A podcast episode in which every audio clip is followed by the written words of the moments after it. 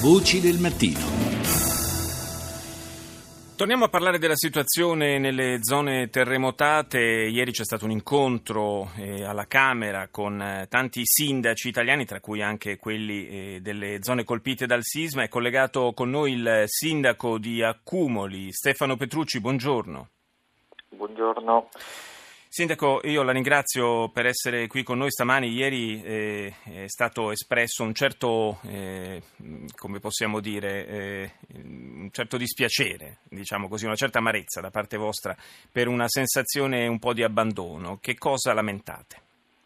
Ma mm, io personalmente non ho espresso questo, anzi ringrazio tutta la macchina operativa dello Stato che si è adoperata per noi e si sta comunque adoperando per noi noi ieri il nostro, almeno parlo per il comune di Accumoli, sì. eh, abbiamo gradito questa opportunità che il Presidente della Camera ci ha dato di poter partecipare ai lavori dell'Aula appunto per poter portare la nostra voce, le nostre esigenze per un'eventuale delle piccole modifiche, delle piccole aggiunte che intendiamo fare al decreto legge. Quindi lei, quindi lei non, non, condivide le parole sia del sindaco di Amatrice sia di quello di Arquata che dicono di sentirsi un po' trascurati a due mesi e mezzo dal sisma?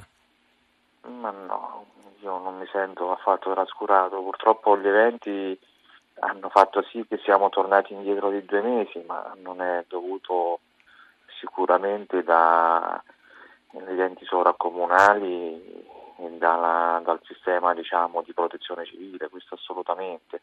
Siamo consapevoli che purtroppo la natura si è accanita contro il nostro territorio, anzi diciamo che tutti hanno e stanno facendo la loro parte in questa fase.